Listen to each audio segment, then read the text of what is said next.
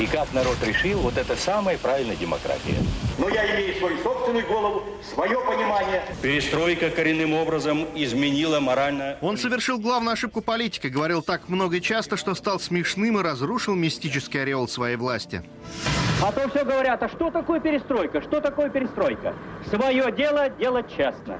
Главная перестройка. А его соперник, пока молчал, косноязычно бросал лозунги, казался до поры человеком дела. Положение в стране крайне тревожное. Активизировались и консолидируются антиперестроечные силы. Не могу понять, не глупые люди, профессора, доктора наук, почему им так нравится Ельцин. То есть это было и какое-то личное обаяние его выступления. Больше демократии, как 2250 человек пытались управлять государством, и что из этого вышло? Вот принцип формирования был как Земский собор. От всех сословий. И врачи, и военные, и ученые, и милиционеры, и священники. Бунт младших научных сотрудников. Они идут на площади, не ведая, что через пару лет закроются их институты. Такого восстания масс страна не выдержит.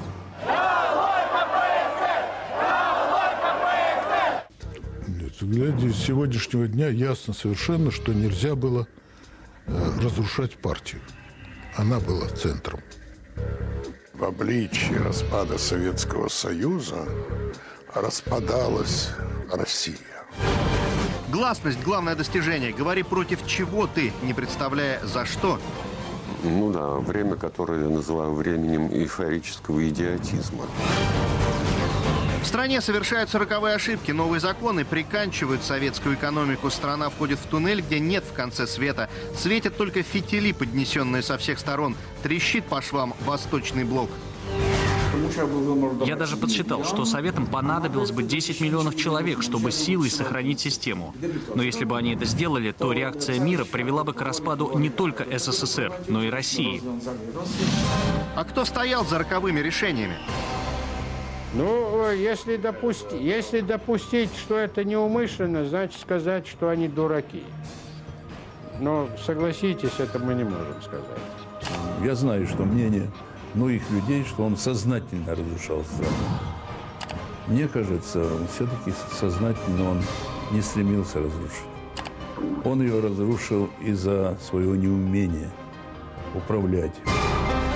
Легко валить на Запад, когда сами не справились, или все так и задумывалось, Горбачев и Ельцин доделают перестройку к декабрю 91-го. Ну вот представьте себе, вот вице-президент России узнает по радио, что все, больше Советского Союза нет. Здорово, правда? Где же была точка невозврата? Рейкьявик, Мальта или Кремлевский дворец и съезд депутатов? Но я не беру на себя весь груз ответственности найти решение. Давайте вместе будем его искать. Апокалипсис консенсуса приближается так неумолимо. Неужели власть не видела, куда несется Русь, увлекая все республики? Глупость или измена разрушили страну? До сих пор нет ответа.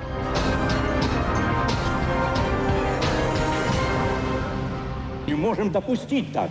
Ни центр, ни республики не можем стать на такую, чтобы не видеть это, э, что если ситуация такая возникает, там трудно предсказать, что может произойти.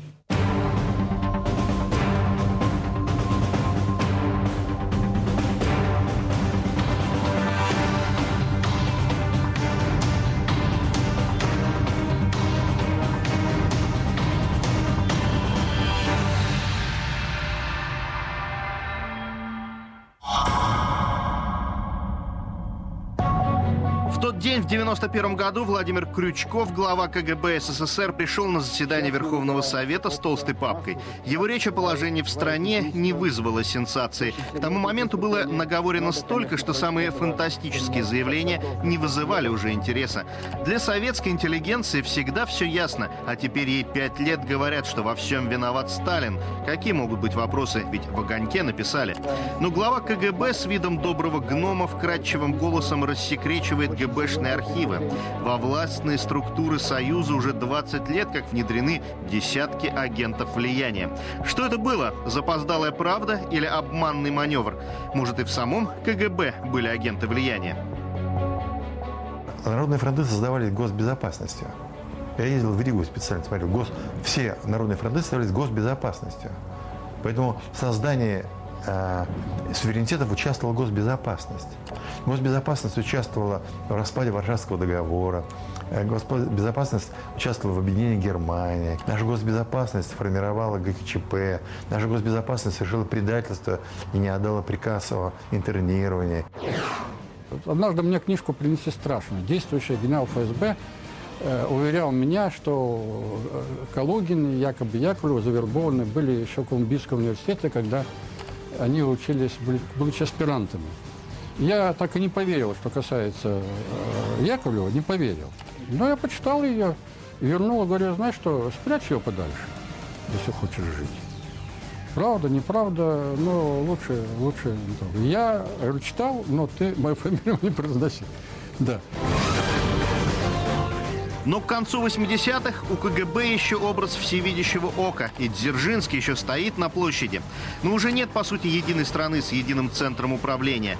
В 90-м году Первомай в столице омрачен для власти дерзостью населения. На Красной площади прорабам перестройки разношерстная толпа вдруг говорит решительное «нет» и некому защитить сконфуженных товарищей. То, что его политическая карьера движется к полному фиаско, Горбачев может в полной мере ощутить 1 мая 90 -го года, стоя вот на этой трибуне Мавзолея. Впервые по Красной площади демонстранты несут лозунги, призывающие главу государства уйти в отставку. Вот что интересно, эти лозунги несут люди диаметрально противоположных политических взглядов. Здесь и коммунисты-ортодоксы, и либералы-демократы, и националисты, и ельцинисты. Глядя на это, Горбачев не может не понимать, в какой тяжелой политической ситуации он оказался внутри своей страны. Он ведь никому не нужен, никого не устраивает. Президент Советского Союза явно сконфужен, растерян, смущен и не находит ничего лучшего, как просто уйти с трибуны Мавзолея. Впервые за 70 лет советская власть с этой трибуны уходит освистанной.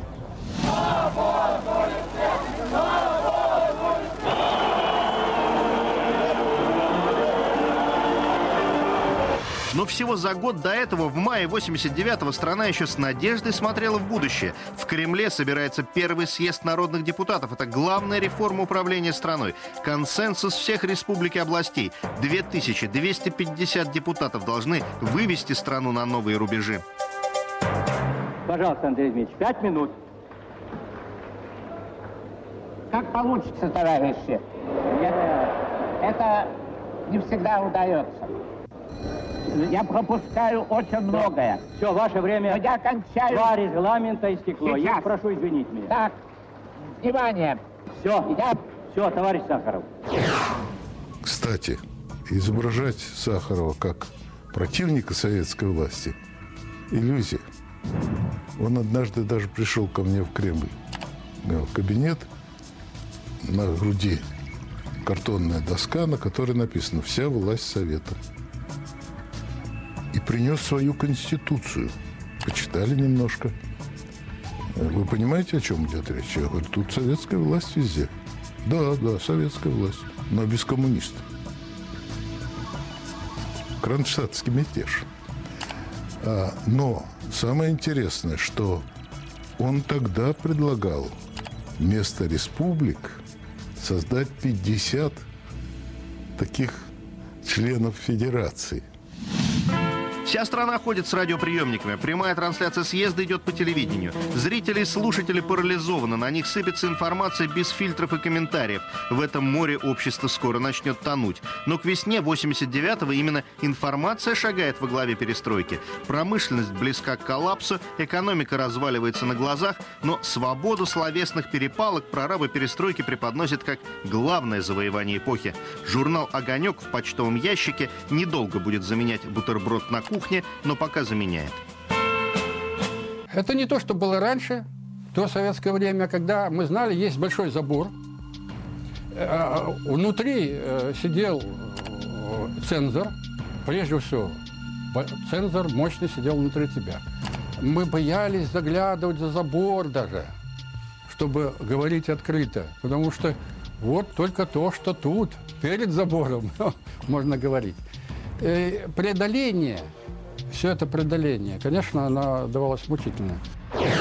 все это приходило постепенно. Не то, что вот ты приходил на студию, и вахтер э, с плясками, или вахтерша, тогда еще были очаровательные бабушки, с плясками и с гармоникой встречала и тебя и кричала, Глебыч, теперь можно, значит, называть и этого таком. Нет, такого не было. Э, все это приходило постепенно, и э, не было такого резкого прихода свободы. Свобода, она, вот она как-то просто вот она заменяла, постепенно заменяла тот э, нереальный воздух, которым мы дышали э, в советское время.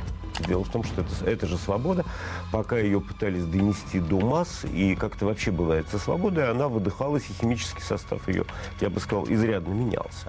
Перестройка, с одной стороны, вот она открыла возможности через демократию, гласность, через... Гласность. Это понятие опьяняло не одно поколение на разных континентах. И Советский Союз не первым проходил этот путь в истории. Вот ситуация другого 89 -го года. Один в один соответствующая атмосфере советского 89-го. При старом режиме газета – это периодический листок, который сообщал о погоде. А сегодня журналисты – общественная власть. Они разоблачают, декретируют, управляют удивительнейшим образом, оправдывая или осуждая. Каждый день они поднимаются на трибуну. Они среди тех, чей голос слышат 83 департамента. За два су можно слушать этого оратора. Газеты каждое утро сыплются, как манна небесная, и, подобно солнцу, ежедневно выходят освещать горизонт. Камиль Демулен, французский революционер, 1789 год. Эти слова Демулен произносит, когда его страна лежит в руинах. Разрушена власть, экономика, голодные парижане осаждают ненавистный Версаль. Но они же с упоением раскупают газеты, чтобы с радостью прочитать, в какой скверной стране живут. Советские читатели тоже узнавали это с мазохистским удовольствием. Понимаете, дело в том, что мы все были прекраснодушны. Государственного мышления не было ни у кого из нас. Мы прекрасно знали, чего мы не хотим. Да тогда я понимал все на уровне демонстрации митингов на Манежной площади, понимаете?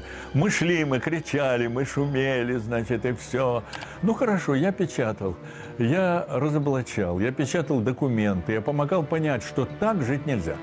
Э, Говорухин снял фильм точно таким названием «Так жить нельзя». Я помогал им писать сценарий. Мы все думали, вот так жить нельзя. А как жить можно? Понимаете, была какая-то такая... Миф был о том, что вот, э, вот на Западе, вот там же живут, могут. Я помню клип, который был у нас в первом эфире. Это была песня «Аха, Take on Me», которую я пытался синхронно переводить. Это было смешно. Вот. То есть э, информационный прорыв начался с музыки. Потому что у нас и наши рок-музыканты существовали на птичьих правах. Мне тогда было лет 27, наверное. Э, Владик чуть постарше, Саша помоложе. Ну, дураки же еще безбашенные. То есть мы не думали о том, что может быть, если э, коммунистический маятник повернет обратно. А в это время в Кремле творятся странные вещи. Провозгласив курс на ускорение и перестройку, власть сама путается. Перестройка ли условие ускорения или ускорение должно раскрутить перестройку. За год ускорения никаких результатов. На специальном заседании этот факт признан. При этом с 86 по 91 год будут упразднены, слиты, снова разъединены десятки министерств. Власть словно намеренно путает собственные карты, усложняя управление страной. Нет еще компьютерных баз данных, и каждое упразднение и слияние – это же перенос из кабинетов тон бумажных папок, и что-нибудь да потеряется. К 90 году свертываются программы по машиностроению, а ведь с них начиналась перестройка. Более того, в разгар форсирования машиностроительных программ генсек Горбачев говорит о том, что нужно насытить рынок потребительскими товарами за счет снижения финансирования крупной промышленности. Я считаю, это моя точка зрения, перестройка прошла в два этапа. Первый этап – это первые три года, когда шло все на подъеме. Вот первый этап. А затем начинается второй этап – этап разрушения. Вот спрашивается, а почему? Что произошло? На съезде народных депутатов в мае 89-го страна стоит перед выбором пути. У власти на съезде подавляющее большинство региона, республики прислали верных коммунистов. Общественные организации выбрали застрельщиков перестройки. Однако в первые же дни на съезде формируется шумное меньшинство – межрегиональная группа. Так вот, что я... Я, выступ... я выступал против введения советских войск в Афганистане и за это был сослан в Горький. Сахаров Андрей Дмитриевич. И он впервые сказал, что эта межрегиональная группа должна быть э, открытой политической оппозиции КПСС и Политбюро ЦК КПСС. Вот эти слова, они произвели такое ошарашивающее впечатление и встречены были полным молчанием. Любимец публики Ельцин, правоверный коммунист и довольно чуждый по духу элемент для интеллигентского междусобойчика. Но разглядели в нем потенциал объединяющего лидера и пригласили в группу. Ельцин, впрочем, межрегионалов тоже воспринимает настороженно. И поначалу держится особняком в их компании. У него еще никаких четких мыслей нет ни по поводу собственного будущего, ни тем более по поводу будущего страны. Я же входил в эту интеррегиональную группу в Верховном Совете. Единственный раз, я помню, я оценил его государственное мышление. Он подошел, значит, так, Украину, Белоруссию, Россию. Вот мы, значит, так, объединяем в одно государство и Казахстан. А всех этих дармоедов долой. Вот такая страна будет. Вот, вот это единственный государственный проект, я от него услышал. Вот там, понимаете, наверное, были у него какие-то такие шевеления. Он э, подпитывался идеями. Э, потому что собственных каких-то реформаторских идей, с которыми он пришел бы к этому моменту и к этой роли, у него не было. Он внимательно всех слушал, и он подпитывался идеями и мысленно отбирал для себя что-то приемлемое и какой-то такой собственный запас формировал на будущее, чтобы потом уже э, с собственными взглядами выступать. На этом съезде Горбачев еще чувствует себя полным хозяином положения. Все выступающие, даже академик Сахаров, говорят, что нет альтернативы перестройке Горбачева. Словно не видит генсек ни депрессии в стране, ни грядущей катастрофы. Но самое главное, что он был э, не информирован достаточно. Один раз на меня накатила какая-то, значит, э, запредельная откровенность. Я ему сказал, Михаил Сергеевич, знаете, вот вы сами не пьете, и другим не даете, орденов себе не берете, и другим не навешиваете. Ну за что вас любить вашему вот так? Он так сказал, Виталий, да перестань. Вот я по этому телефону каждый день разговариваю с обкомом. Ты не представляешь, какой подъем в стране. Как люди сейчас, ла-та-та-та-та-та. Я вдруг понял, что ничего не понимает. Вот понимаете? Ну, больше всех информации имел он, он, больше всех нас вместе взятых. Он все это знал, все это, все это понимал понимал, какую разбудил силу. И, ну, он также понимал, что в его-то руках у него осталась ну, та же самая партия, те же самые кадры. И можно ли с ними возводить что-то что, -то, новое? Э, это, это, конечно, больше всего его тревожило. Нельзя. И он к этому выводу все время подходил. Тот момент еще у каждого своя перестройка, и никто не понимает в целом, что это такое. Но тревожно становится за стенами Кремля. Реорганизация экономики добивает потребительский рынок. Даже рабочий класс доведен до крайности. Шахтеры страны объявляют забастовку. На шахтах Кузбасса все началось из-за куска мыла, а закончилось политическими лозунгами. В городе Междуреченске на шахте имени Шевикова 10 июля люди выехали со смены и не нашли того куска мыла, который должен был лежать, чтобы помыться после смены, помыться в бане. Мочалки полетели на пол, люди, не помывшись, оделись опять в спецодежду и пошли на улицу. Началась забастовка. Через неделю был охвачен весь Кузбасс. Запылал пожар. Порядка э, более 180 тысяч человек перестали работать. Рабочий класс – опора партии. И вдруг такое. Кто подскажет, как быть? Подсказчики нашлись. Почему-то в шахтерские регионы направляются зарубежные советники по профсоюзной линии. У них есть прекрасный пример успешных забастовок. Солидарность в Польше уже свергает коммунистическую власть. Мы когда бастовали, говорили так. Или вы реализуете наши 21 условия, или делитесь властью. И постепенно мы пришли к тому, что властью с нами поделились. 90-й год начался с, при... с массового приезда делегаций. Были делегации из Великобритании, Германии, Франции, Анг... э, э, Японии приезжали из Венгрии делегации. Совершенно непонятно было, на какие деньги они ездили, жили. Но это были орговики. Они организовывали рабочие протестные движения. Рабочие комитеты оснащались оргтехникой, она дарилась. Делиться опытом было хорошо, но вы прекрасно знаете, как э, давилось шахтерское движение в той же самой Великобритании. Жесточайшим образом. Без всяких этих э, вопросов э, какого-то двухстороннего диалога. Скоро и политические силы внутри страны поймут, что забастовочную решимость пролетариата можно использовать с пользой и для себя. О стране-то в тот момент никто и не думает. Но прежде чем мы поймем, кто и как подталкивал страну к экономическому коллапсу, нужно посмотреть, во что превращалась страна СССР на карте мира. К этому моменту Михаил Горбачев уже кандидат на Нобелевскую премию мира. Только на родине дела все хуже, а успехи на международной арене кажутся дома все сомнительнее. Ну, например, ракеты, договор о ракетах средней и меньшей дальности. Договорились уничтожить как класс. Но что мы сокращали?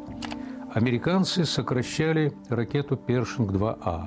Это, знаете, такая на механической тяге, прицепная, не самоходная ракета с дальностью 2700 километров и с одной боеголовкой.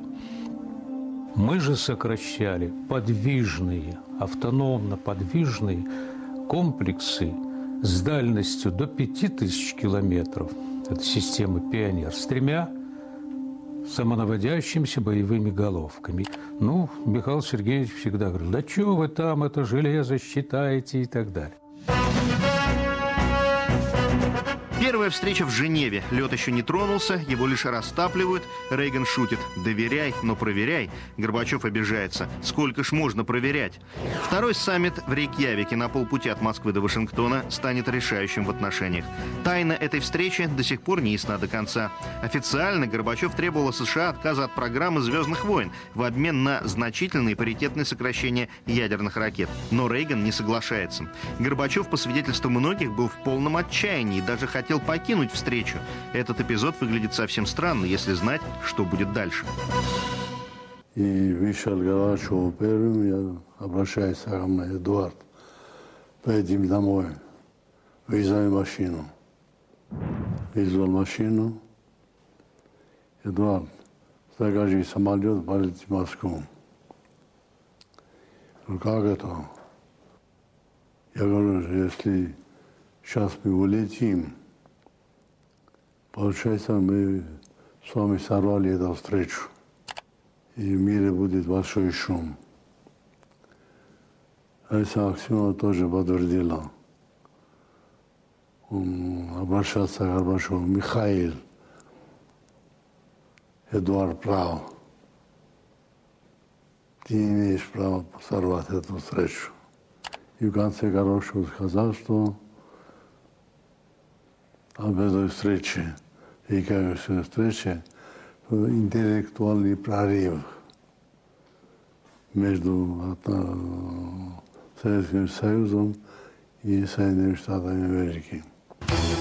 Но официально договор в Рейкьявике не согласован. Кажется, это полный провал, но через несколько часов диалога один на один с Рейганом Горбачев вдруг делает заявление о полном успехе переговоров и прорыве на годы вперед. Позже он назовет Рейкьявик драмой, достойной Шекспира. И все из-за согласования цифр по сокращению ракет. Что же происходило за теми дверями на самом деле, чего в итоге добился новый генсек от президента США? Последующие события позволили историкам строить некоторые догадки. В 1987 году Рональд Рейган едет в Западный Берлин и произносит свою знаменитую речь у Бранденбургских ворот. Горбачеву он обращается как к партнеру, но тон речи требовательный и однозначный. Mr. Gorbachev, open this gate. Mr. Gorbachev, tear down this wall.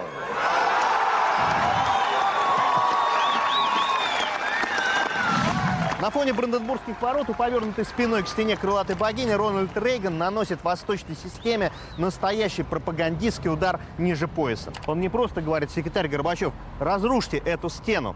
Он показывает за стену, она как раз проходит за его спиной вот по этой улице и спокойно перечисляет, чего нет там и что есть здесь. Давит идеологию материализмом. Красивое пиар-упрощение, неоднозначности мироустройства. Там плохие машины и мало товаров, здесь и машины лучше, и товаров избыток. Тех условиях это был беспроигрышный ход. Отдел пропаганды ЦК на ответный креатив не способен. И от Берлина до Москвы и Камчатки жители соцлагеря верят, что крушение стены принесет всем изобилие.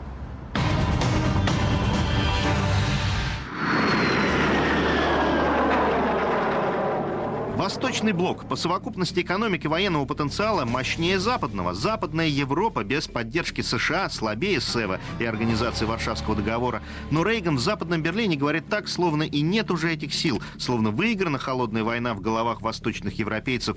Уже после станет известно, что Горбачев еще в самом начале перестройки на встрече с лидерами стран Совета экономической взаимопомощи прямо скажет им, теперь сами на наши танки можете не рассчитывать. Доктрина, поддерживавшая десятилетия равновесие в Европе отныне мертва. А когда нет ни идеи, ни доктрины, Запад манит огнями. Это потом они окажутся электрическими, а тогда казались волшебными. Вот это Курфюрстердам, центральная улица западного Берлина. Обычная уютная европейская улочка. Почти три десятилетия она была сказочным символом лучшего мира. Сюда бежали, жертвуя порой своей жизнью. Несколько магазинов, кафе, неплотный трафик. Сегодня эта обыденность только подчеркивает, насколько мечты бывают иллюзорны, а реальность относительна. Этот заманчивый мираж становился все притягательнее, пока экономика на Востоке катилась в пропасть. В этот момент советские танки поворачивают пушки на восток. В соответствии с международными договоренностями западная группа войск покидает Германию. Осенью 89-го в странах Восточного блока начинаются революции, которые потом назовут бархатными, по примеру Праги. Кровь будет только в Румынии. Расстрел Читы Чаушеску тоже эпизод строительства общеевропейского дома. Но в Чехословакии и других странах все ограничивалось уличными акциями. 16 января 1969 года сюда, на Вацлавской площадь Праги, вышел неприметный, нелюдимый молодой человек, студент Ян Палах. Он поставил портфель с бумагами на землю, облил себя бензином и поджег. С тех пор Ян Палах считается символом чешского сопротивления коммунистическому режиму. Такая депрессивная форма протеста вдруг становится в Праге популярной. И на этом месте в течение весны 69-го еще семь молодых, здоровых, энергичных чешских студентов превращаются в горящие факелы. При этом один из них, Ян Заяц, перед самосожжением в подъезде дома напротив выпивает кислоту, чтобы крик боли не был слышен прохожим на площади. Ровно через 20 лет, 16 января 89-го, уже новое поколение пражских диссидентов здесь, на Бацлавской, поминает студента Павлоха. Среди демонстрантов еще мало известный широкой публике писатель-диссидент Вацлав Гавел. Его еще по привычке арестовывают, но поколение, выросшее на опыте пассивного противостояния 68-го, уже не пытается себя сжигать. Они готовы брать власть, и даже многие члены Компартии на их стороне. Гавел в начале 89-го проведет в тюрьме несколько месяцев. Под давлением демонстрантов и прессы он выйдет из камеры на волю в мае, чтобы в декабре уже занять президентский кабинет. Bylo to hodně romantický, bylo to spojeno... Все это было романтично. У нас были сказочные иллюзии о жизни в посткоммунистическом режиме. Иллюзии развеялись, проблемы только начали проявляться. Истинная свобода подразумевает и ответственность. После романтического дурмана мы свалились в реальность повседневной жизни и поняли, что мы вовсе к этому не готовы. А проблемы тянутся до сегодняшних дней. Пражские события происходят параллельно с событиями в Берлине. Здесь уже падает стена. При этом всего за несколько дней до этого ГДР празднует 40-летие. На площади полки и Горбачев с Хонекером на трибуне. Вот на этом месте они принимают парад. Торжественный Хонекер, довольный Горбачев. Солдаты складно маршируют вот по этой улице. И Горбачев как бы мимоходом говорит Хонекеру, все хорошо в ГДР за 40 лет. Еще бы реформы провести по нашему типу, ну, чтобы больше социализма с человеческим лицом, демократии. Хонекер взрывается. Это кто мне советы дает? Человек, который своей страной доруководился до того, что в магазинах продукты кончились. У меня в ГДР, у народа таких проблем нет. Горбачев, обласканный Западом, в Европе, тем более в Восточной, таких слов еще не слышал. А между тем, до падения Берлинской стены оставалось 32 дня. На прощание Горбачев целует Хонекера. Уже через три недели после этого поцелуя немецкий коммунист, почти 10 лет отсидевший при Гитлере в концлагере, будет выброшен на обочину истории. Сбежавший из Германии, высланный из Новой России, он умрет от рака в далеком Чили через пять лет после падения стены, которую по его инициативе возвели в 60-е. Восточной стены – это территория ГДР, но власти, чтобы исключить любую возможность побега на запад, создают вдоль стены зону отчуждения. Вот на этом месте, например, находилось старинное немецкое кладбище, и были уничтожены десятки могил. Теперь на территории уничтоженного кладбища мемориал с фотографиями тех, кто так и не дошел никогда до западной части. За почти три десятилетия жертв около 130 человек, по разным подсчетам. Вот застреленные пограничниками, шалившие у стены подростки. Вот грудной ребенок, настигнутый шальной пулей. А вот фотографии последних убитых перебежчиков. Это весна 89-го. Еще полгода и смогли бы приехать в западный Берлин хоть на велосипеде. В конце 90-го года, когда Берлинская стена уже лежит в руинах, Горбачев приглашает канцлера Колля на свою родину в Ставрополе. В Архизе и железноводском пансионате «Дубовая роща» ожидаются трудные торги вокруг вывода советского контингента. Германия на волне объединительной эйфории готова на уступки. О том, что Германия объединяется, Горбачев и Коль объявляют с этой сцены актового зала Железноводского санатория «Дубовая роща». Все семь пунктов, с которыми Коль приехал на Северный Кавказ, Горбачевым принимаются почти безоговорочно. Это прежде всего, собственно, объединение Германии, полный вывод советских войск с ее восточных территорий и суверенитет Германии в ее праве присоединяться к военно-политическим союзам. Горбачев говорит, никто не сомневается, что вскоре объединенная Германия сможет вступить в НАТО, если на то будет воля ее народа. При этом президент СССР подчеркивает, интересы его страны в договоренностях соблюдены полностью.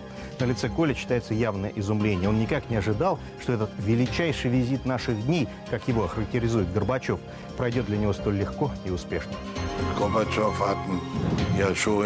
Горбачев уже договорился до этого в Америке, что Германия после объединения останется членом НАТО. И на Ставрополе обсуждали только сроки вывода советских войск из Восточной Германии и как Германия должна это оплачивать. Я думаю, быстрый вывод войск был в интересах советской стороны. Ведь советские солдаты видели, какие перемены происходят в бывшей ГДР, и для них это создавало психологический дискомфорт. Мы позорно бежали из Европы, дорогой мой человек. Мы позорно бежали. Когда мы со страхом великим поначалу немцы хотели, думали, что мы запросим 18 миллиардов э, за выход, а мы приехали и так, опустив лапки, сказали, ну, ну а вас там 5-6 не обидит, товарищи немцы. Это было предательство. А какое было унижение, когда мы целые дивизии бросали в этот э, туркменские пески, э, в эти сырые воронежские поля, но просто в людей, великой группировки, 500 тысячной группировки, где было 22 дивизии, мы, мы бросили просто в это гнилое болото. Меня что поразило, в тишине было вечером, кричали грудные дети, кашляют грудные дети. И вот эта рваная палатка, дым идет, заходишь, а там лежит грудной ребенок, он накрыт не только офицерской шинелью, а он накрыт еще такой покрытой там, изморосью э, этим матрасом. Вы что скажите, вот мы тогда должны были аплодировать на военных парадах? Э, я, я скажу вам еще одну вещь, что именно тогда у армии стали на военных парадах забирать затворы у тех, кто ходит в парадные коробки. Больше вам ничего не скажу.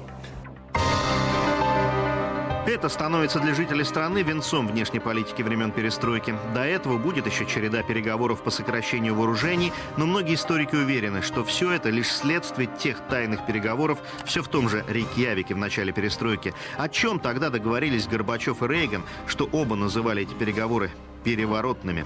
Только ли о ракетах шла тогда речь?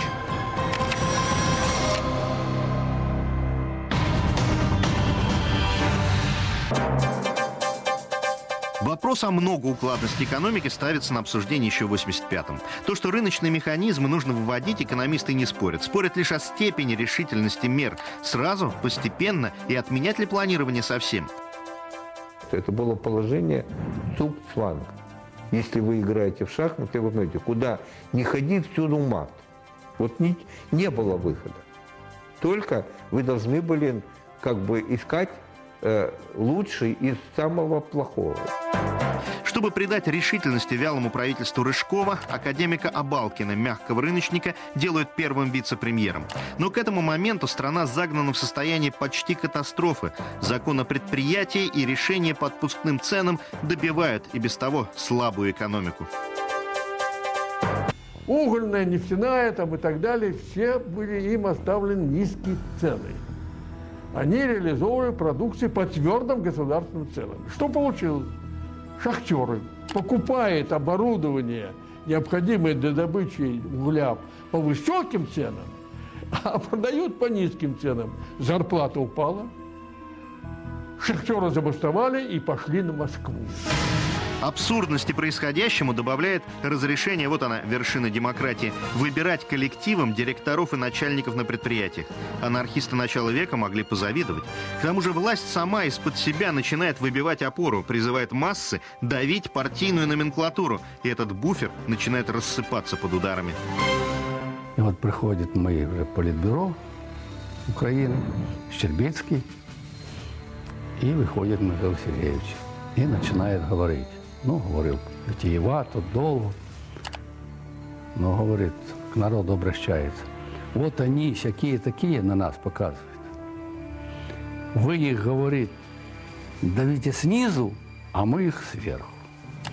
И мы тоже не понимали, к чему это все, и зачем раскручивать, накручивать народ, настраивать на, на партийные органы, если ты хочешь их сохранить. Логики же никакой нет. Вы помните, мы будем давить сверху, вы снизу, потому что обещать уже нечего было. Люди уже были разочарованы. Так давайте давить, тогда надо искать врага. И вот давайте мы выдавим вот эту прослойку, прослойку, которая руководила, организовала, организовывала, управляла. Появились рабочие комитеты, началась выборность руководителей сверху донизу во всех абсолютно организациях, в том числе в угольной отрасли в первую очередь. Что такое коллектив выбирает руководителей? Это, безусловно, не ориентация на его подготовленность и грамотность, на его опыт. Это удобный человек, с которым приятно иметь дело. Но приятно и дело – это разные вещи, понимаете? Истерика выплескивается не только на площади. Истерика пробирается и в самый верх власти. Мы предлагали либерализацию цен, а Павлов и Рыжков хотели, чтобы был э, пересмотр цен в советском духе, составление новых прескурантов там и так далее и тому подобное. Он пошел на трибуну на следующий день дай ему Бог здоровья, его карьера в этот день закончилась. К вечеру уже стали пропадать продукты в магазинах, а в это время рядом, через Ивановскую площадь, заседал Верховный Совет РСФСР, где уже был избран э, председателем президиума Борис Николаевич Ельцин.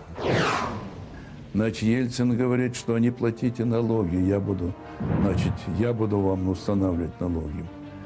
Другие говорят, мы, значит, продукции не будем выпускать за пределы, значит, своей республики. В общем, полный раздрай. В 90-м году страна ну, становилась абсолютно не, значит, ну, неуправляемая, значит. Я говорю, Михаил Сергеевич, слушай, ну, 91 год, это, это катастрофа будет. Ну нет же, значит, даже правил игры, как мы жить будем? Ничего же, значит, мы тонем, значит, все. Премьер Рыжков даже сам не сдержит слезу. Отчитываясь перед депутатами, сорвется и войдет в анналы видеоархивов с пометкой «Плачущий премьер». Какое вы имеете право вот здесь на весь мир объявлять, что я виновник в этом деле? Разберитесь, в конце концов. 90-му году ситуация настолько плоха, что всем хочется решительных мер. Ведь еще одна странность происходит с экономикой. С 86 по 89 небывалыми темпами растут доходы граждан. Зарплаты увеличиваются в разы. Поначалу это кажется перестроечным счастьем, но похмелье приходит быстро. С прилавков сметается вся продукция, а деньги все не кончаются. Рост заработной платы в значительной степени превышал товар, э, производства товаров, э, товарной массы у нас в стране. В конечном итоге к 90-му году было такое соотношение на рубль заработной платы проводилось, производилось на 13 копеек продукции. А что это жуткая значительная инфляция? Это пустые прилавки. И кроме этого был еще и откровенный саботаж. И в это время Горбачев своими руками выращивает себе смену в лице Бориса Ельцина. К тому, в отличие от Горбачева, не липнет никакая попутная грязь. Он развалил управление Москвой, но ушел с таким шумом, что все подумали, его же власть обижает.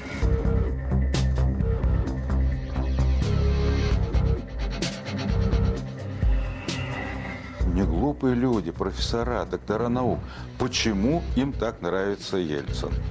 То есть это было и какое-то личное обаяние его выступления и по телевидению, и перед массами. Ну, сейчас бы сказали так, харизматическая личность. Ельцин выступал с обещанием. В значительной мере это было, это протестное было выступление против э, политики, которую проводил э, Горбачев. В этот момент уже освоившийся в межрегиональной группе Ельцин начинает чувствовать, чего хотят народные массы. Он еще сам не понимает, что хорошо, а что плохо, но он знает, как завоевать любовь страны. Достаточно выглядеть решительным на фоне осторожного Горбачева. Ельцин требует немедленные радикальные реформы. Какие, он и не догадывается сам, просто повторяет как мантру «рынок, капитализм спасут Россию». Набора фраз из заголовков учебников для митинга вполне достаточно.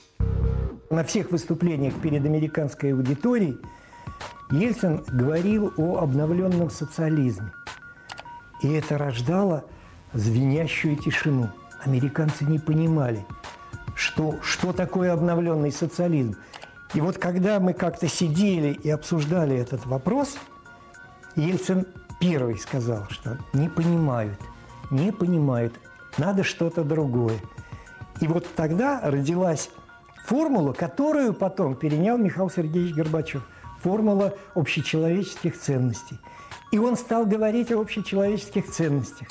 И это уже вызывало бурные овации, вообще восторг американской аудитории. Хотя, приехав сюда, он на второй день заговорил о обновленном социализме. Ему было все равно, что говорить.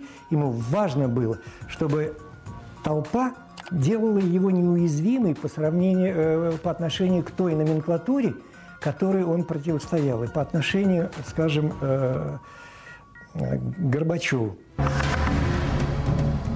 Этот путь Ельцина прямой как палка. Он видит цель, не готов к компромиссам. Когда кузбасская забастовка шахтеров становится опасной не только для существования государства, для самих шахтеров, ведь грядет зима, а с ней полный коллапс региона, председатель Кемеровского совета Аман Тулеев, только начинавший тогда делать себе политическое имя, просит авторитетного среди народных масс Ельцина. Ну скажите шахтерам, что забастовка добьет экономику. Ответ немедленный, категоричный и отрицательный. Для Ельцина любой удар по стране – это удар по Горбачеву. Силаев и Тулеев обратились к Ельцину. Пора кончать забастовки, нужно начинать работать. Борис Николаевич Горбачеву не верит, верит вам. Призовите шахтеров вернуться на рабочие места. Ответ был достаточно неожиданный. Шахтеры знают сами, когда им бастовать. А вот сейчас нужно. Тулеев лично уговаривает шахтеров выйти на работу. Простые доводы. Подумайте о семьях, им мерзнуть зимой, а также объяснение незамысловатой экономической цепочки, которую оборвет бессрочная забастовка, заставляет Кузбасс пойти в забой. А в это время на съезде экономисты говорят о том, что государство должно отказаться от уравниловки, то есть от главного принципа существования позднего СССР, чтобы ни богатых, ни бедных, а так вровень. Это создавало трудности психологические, но никто еще не может представить, какие психологические трудности будет создавать грядущее социальное расслоение. Тем временем пресса по-прежнему главный довод прорабов перестройки. Свобода слова почти бесконтрольная. Вялые попытки власти управлять журналистами тут же делают этим журналистам имя. Программы «Взгляд» и «600 секунд» смотрит вся страна. Все словно заново узнают страну, в которой живут. И по последней информации повышаются цены и в школьных столовых, к сожалению, тоже, что уж совсем печально. В разгар перестройки Невзоров – кумир демократической общественности, он же ругает коммунистов. Но на излете перестройки ситуация в стране переставала быть забавной. Абсурд, над которым можно было покуражиться в закадровом тексте, переходил в стадию ужаса, и Невзоров меняет риторику. И я увидел, что на эту империю уже всерьез покушаются, что это все уже не просто какие-то э, крики интеллигентов с кашей в бороде, в беретиках из, с газеты э, «Московский комсомолец» или «Московские новости», а что это все, ребята, уже все кровь и э, пушки, и автоматы, и что действительно эта империя э, сейчас разрушится, если, если мы не попытаемся ее защитить. А в это время Борис Ельцин идет к власти в России. Он с перевесом в несколько голосов становится во главе Верховного Совета РСФСР. И начинается дележ власти в Союзе. Россия первой объявляет суверенитет, а Ельцин в пику Горбачева требует, чтобы законы республики были выше законов центра.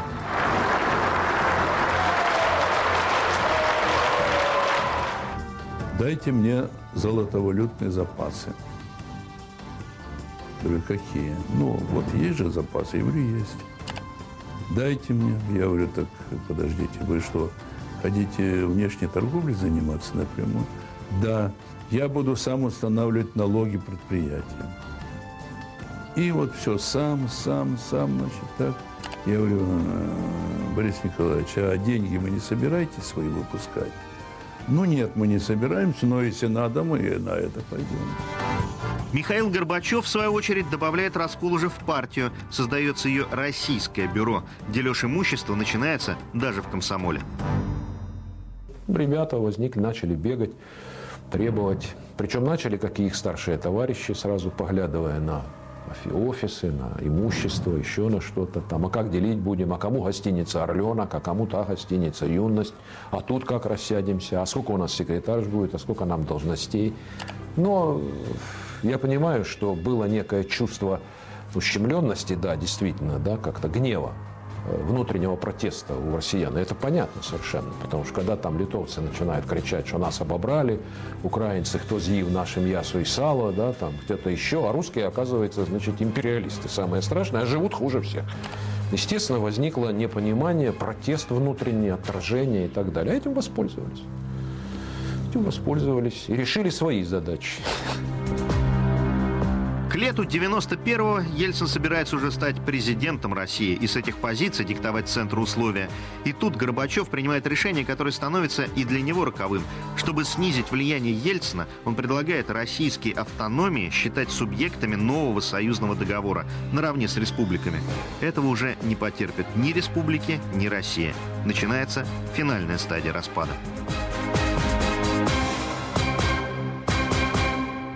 Смотрите в заключительной серии. Да кем же был Горбачев в Фаросе? Узником или начальником? Почему морской охране доложили, что президент ранен террористами? Кто руководил страной в дни путча и почему ГКЧП не арестовал Ельцина? Как российский президент чуть не убежал в американское посольство? И кто же пировал в дни путча в подземельях Белого дома? А также странные смерти нового режима и чего боялись президенты в Беловежском лесу? Последние шаги на пути к распаду страны. Узкий. Разлетелась корона, нет державы, нету трона, жизнь, Россия и законы все к чертям. И мы, словно загнанные в норы, словно пойманные воры, только кровь одна с позором пополам. И нам ни черта не разобраться, с кем порвать и с кем остаться, кто за нас, кого бояться, где пути, куда податься, не понять. Где дух, где честь, где стыд, где свои, а где чужие, когда этого дожили, неужели на Россию нам плевать?